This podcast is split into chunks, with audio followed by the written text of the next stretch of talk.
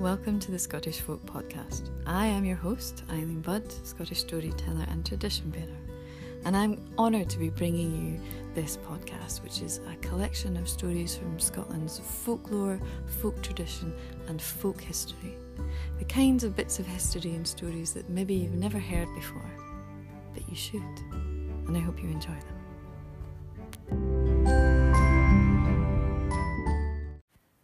Just back from a visit to Lindores Distillery in Fife, where I was telling stories and meeting lots of lovely people. And Lindores Distillery is beautiful, it's wonderful, but it also has this wonderful history with regards to whisky. The first written record of whisky being made in Scotland mentions Lindores Abbey, and it is a 1494 Exchequer roll which mentions a payment from King James IV to Friar John Corr of Lindores Abbey for about 580 kilos of aqua vitae, as it was then known, but we would say whisky today. So it's a very historic place in terms of whisky, and so I thought this week I would tell you some whisky stories. I hope you enjoy them. Slàinte.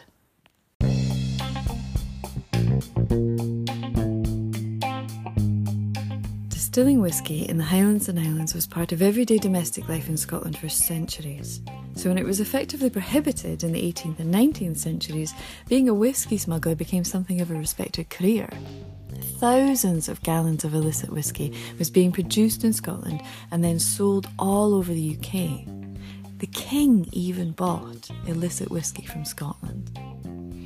Now, the smugglers travelled in large groups and they were sometimes disguised as soldiers, and they sometimes had pipers at their head to announce their arrival. So brazen they were.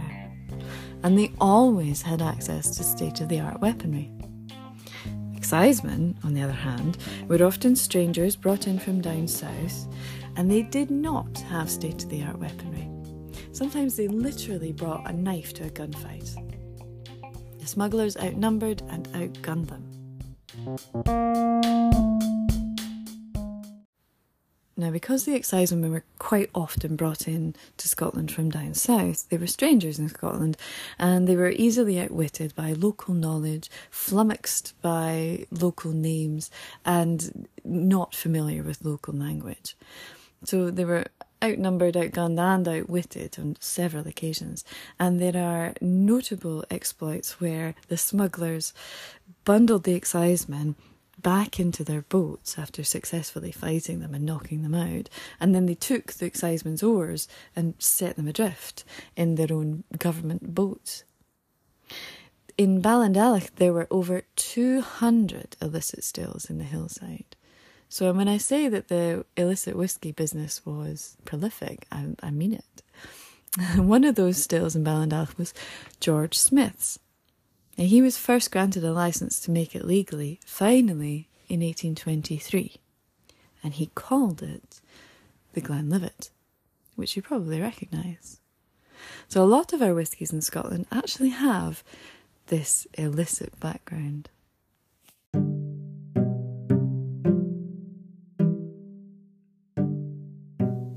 Because there are so many different characters involved in the illicit whisky trade and production in the 18th and 19th centuries in Scotland, it's it's really hard to pick just one or two people to tell you stories about.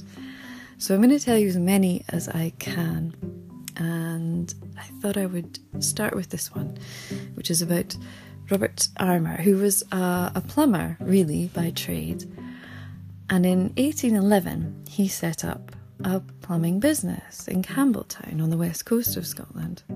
However, this plumbing business was actually a front for making illicit whisky stills. Now, there is actually quite a lot of plumbing involved in making a still, so, well, that made sense.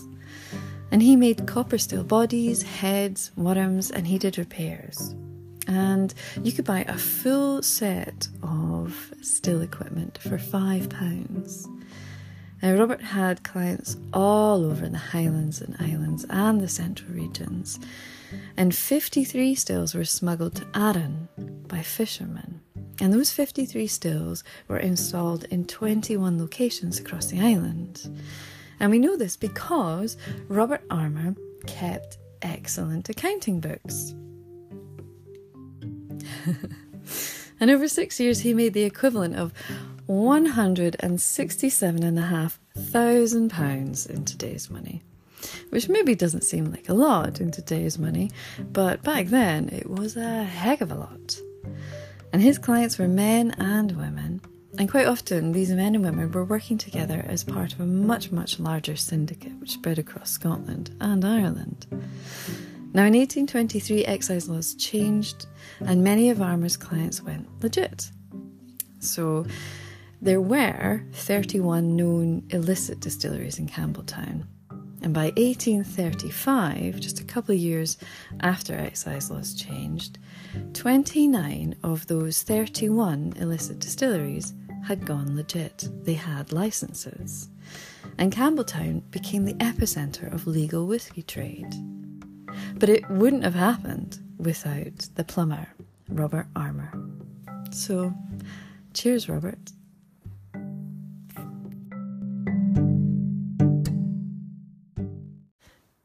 At the end of the 18th century, when illicit whisky smuggling was becoming endemic throughout the Highlands and Islands of Scotland, the Duke of Argyll decided to take on the whisky smugglers. And it was during the French Wars. Grain was scarce, it was getting expensive, and so he decided to increase his rents to make money. In 1800, he announced that barley was going to be given as rent. And to his mind, this meant that it could be prevented from being made into whisky and then he could sell the grain onto the mainland markets. However, illicit distilling instead made him poorer and very angry. And the Duke then forced full payment of rent or eviction if the locals did not comply. And one in ten of the smugglers was going to be deprived of their possessions. And the Duke's Chamberlain in Tiree couldn't carry out these orders he was faced with motherless children, war veterans. His heart was not in it. So it was agreed that tenants should be paid 40 shillings for leaving the island. Now, a lot of people took those 40 shillings and then stayed put. Meanwhile, the grain was secretly being shipped and distilled in Ireland instead. So then To counteract this, the Duke then tried to set up a licensed distillery in Tiree, but it failed because nobody wanted to make his whisky.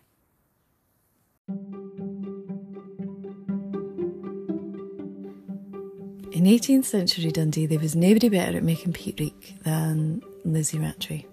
Now, Lizzie Rattray wasn't just the most prolific maker of whisky and the finest whisky in Dundee, but she was also extremely good at avoiding the excisemen.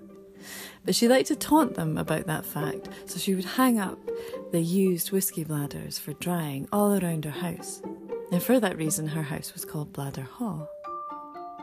Now, one day, she was leaving her house, going up the hill to, to take her latest batch of whisky to the MacDonald family, when an exciseman jumped out at her.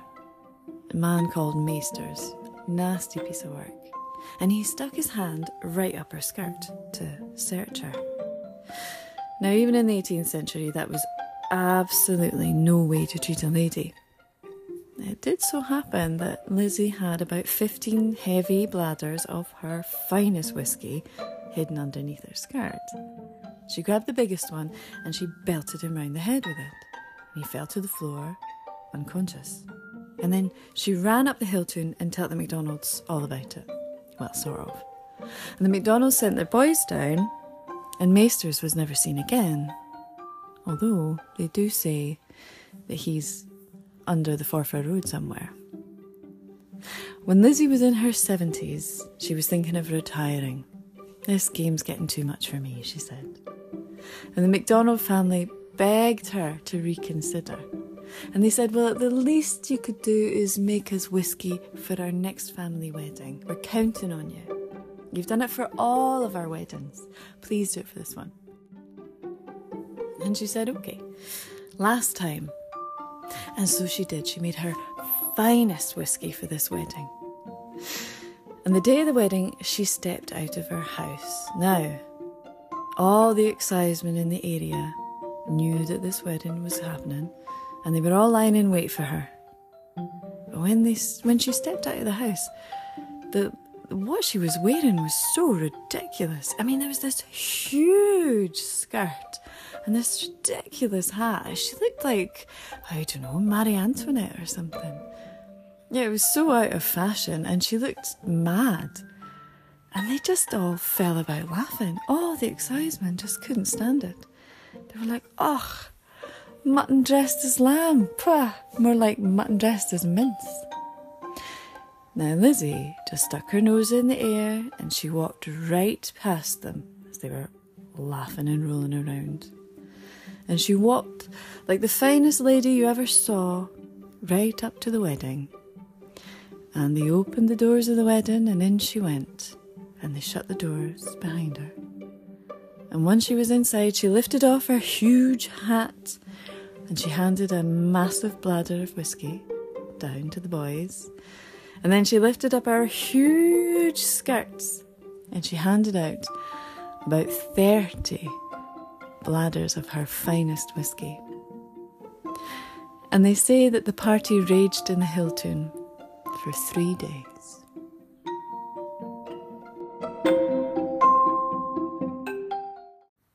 There's a number of agricultural traditions, folk traditions in Scotland to do with whisky. Uh, one of them is to do with the first time you use a plough on the land. You should, on a Saturday, go out with a bottle of whiskey, some bread, some cheese, and you have a wee dram, and then you pour a dram on the plough, and then you take a bit of bread, a bit of cheese, and you tie it to the plough. And then after that, don't touch the bread and cheese. If animals come and eat it, fine. If they fall off, that's fine but you shouldn't touch it. And then you plough a couple of furrows in your field and then you leave it. That's your plough ready for Monday, and good things will come of it.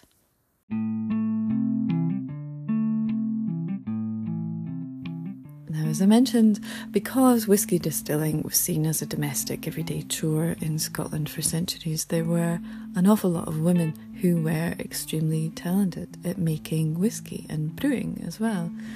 So in 1797, when licence duty on distilling forced a lot of legal distillers out of business and forced a lot of domestic distilling to stop, the rise of illicit distilling was just unparalleled, the amount of it. And smuggling whisky became a way of life, and certainly in the Highlands and Western Isles. And a huge portion of these smugglers were women. And some of them were maids and wives, and some of them were single mothers, widows, or just really talented distillers who enjoyed it and didn't want to give up. About a quarter of whisky smugglers in Kintyre were women. Now, smugglers had to quite often get their whisky through really busy areas during the day, you know, so they'd be swarming with excisemen. And ladies could move whisky and stills during daylight using cloaks, big skirts like Lizzie Rattray did, and prams as well. And all these hiding places were especially helpful when stills were being collected. Now, the men had to carry the stills in sacks but women could wear them beneath their clothes. Women could wear like two gallon belly canteens, simulating pregnancy bumps. They also attended false funerals as mourners at the back, and the coffins would be full of whiskey. And then, when the duty on the stills was actually changed, many female bootleggers went legit, such as Helen Cumming, who founded Cardhu, and she taught her daughter in law, Elizabeth. And Elizabeth founded Glenfiddich.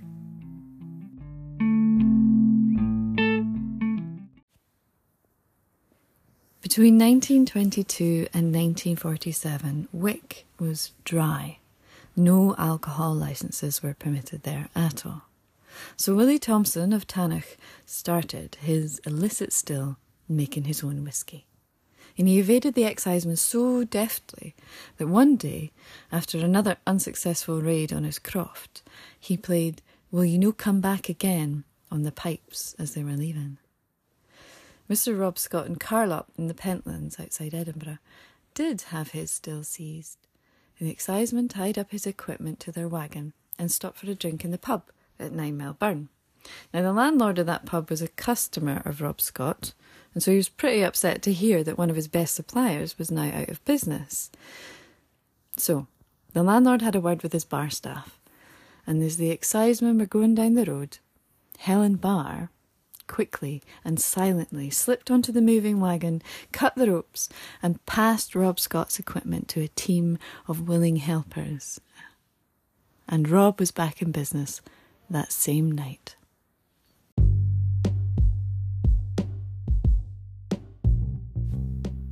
Here are a few other characters that you might never ever hear about otherwise. So there was Reverend Andrew Burns of Glen Isla. In 1806, he warned all of his parishioners about the excisemen if they came into the area, and he did this by riding through the glen shouting biblical codes like, The Philistines be upon thee, Samson. And Minister Peter Jolly at Glenesk did the same thing. Now, there's an illicit still in Glenesk, or there was many, many years ago, up on the hill of the Rowan. And then, of course, there were the Shebeens, which is a dram shop. Eppie, or Lucky Thane of Glennocht, ran a shebeen disguised as a deli, and she sold local whisky with her own bread and cheese as a cover. And what she would do when people came in was she would say, Do you want a gill or half a gill? And then she would say that people were buying the bread and the cheese, but they would get the whisky for free, and that's how she kind of avoided being charged or anything. But to be honest, her bread was really rank and her cheese wasn't that good either. So everyone was coming for the whiskey. And then in the 1940s in Orkney, there was a shebeen called the Golden Slipper. And this one sold whiskey in teacups. And it was actually the front room of a man called Willie Farquhar. And it was still going into the 1960s. And then there were some smugglers, like Dan Cook and his wife, who surprised and tied up an exciseman who was about to shop them for their illicit still. And when he was tied up, they quickly moved their still to a very secret location in a sea cave. In 1860, when excisemen came to claim barrels of whisky that had washed ashore on Arran, in the kind of style of whisky galore, a local took the men in for a few drams. And once the excisemen were nice and drunk, he just kept them there for as long as he possibly could. Meanwhile, the locals of Arran outside had emptied the barrels of whisky into wash tubs and replaced the whisky in the barrels with seawater. So when the drunk excisemen came and took all the barrels away, all they had was water.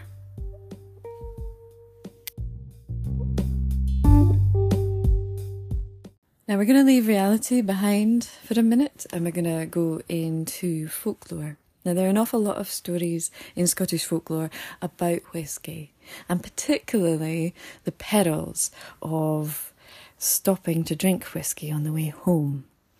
And this story is from Balloch in Scotland, and I hope you enjoy it.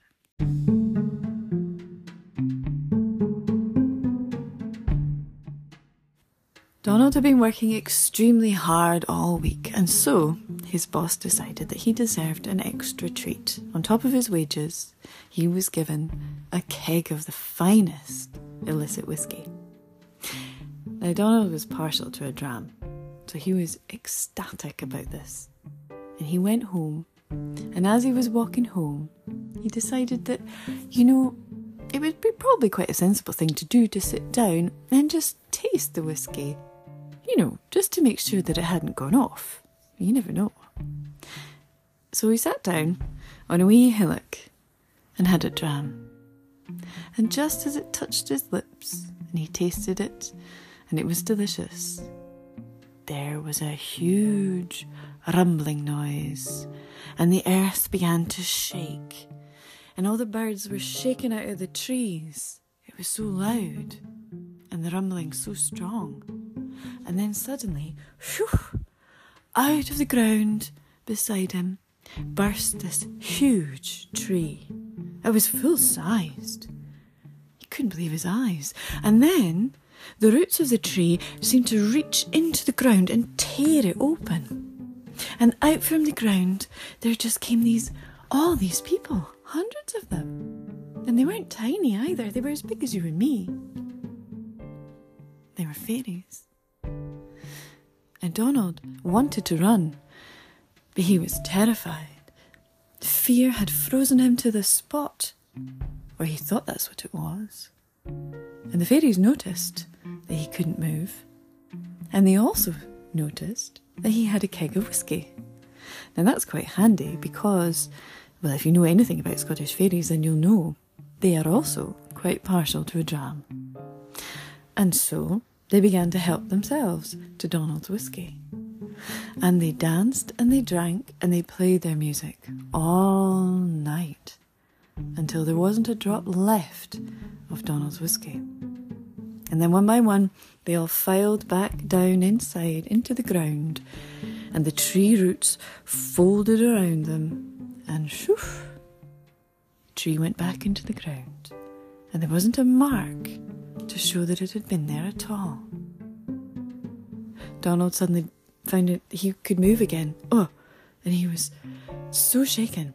He picked himself up and he ran all the way home as fast as he could. And when he got into the house, and his wife was raging at him because where had he been all night? And then she saw the empty cask of whiskey. Well, he told her about the fairies. The fairies had drunk it all. Now, I don't know if she believed him. Do you?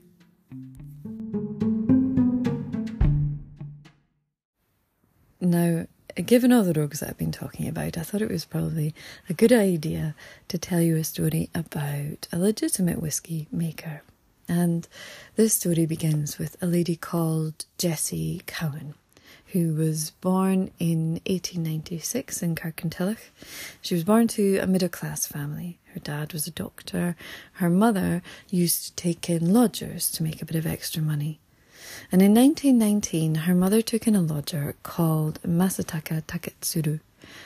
And he was attending Glasgow University and he was also touring Scotland, learning how to make whisky, visiting lots and lots of different distilleries. Now, he and Jessie fell in love, and in 1920 they got married despite the consternation of their families. And then they moved to Japan to found the Japanese whisky industry based on Scottish recipes and Scottish techniques. Jessie changed her name to Rita and she learned Japanese. She took a job teaching English language and piano, and she would live alone while Masataka built a whisky distillery in Yoichi. And then World War II broke out, and Yoichi Distillery became a war industry. Now, Rita was seen as an enemy during World War II, and she managed to avoid internment, but she was classed as a possible spy. And the secret police accused her of all sorts of things, including sending radio messages to Allied submarines, which she definitely wasn't doing. Her home was constantly being raided, and her neighbours shunned her. However, after the war, Rita had a very active role in reconciliation talks between the UK and Japan. The main road in Yoichi is called Rita Road after her. Yoichi and Kirkintilloch are twin towns.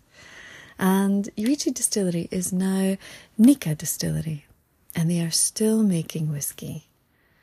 And it's all thanks to Rita and Masataka. Slàinte.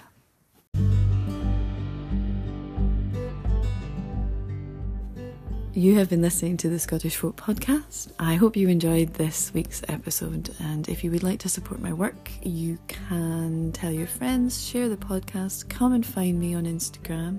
I am at Eileen Budd. Give me a follow. You can buy me a coffee. The link is in my Instagram bio. All the money from that goes straight into the work that I do with the Travelling Folk Museum visiting schools and museums and libraries all over Scotland to share the folklore and folk history and folk objects that we carry. And that's it. Until next time, hey Brian.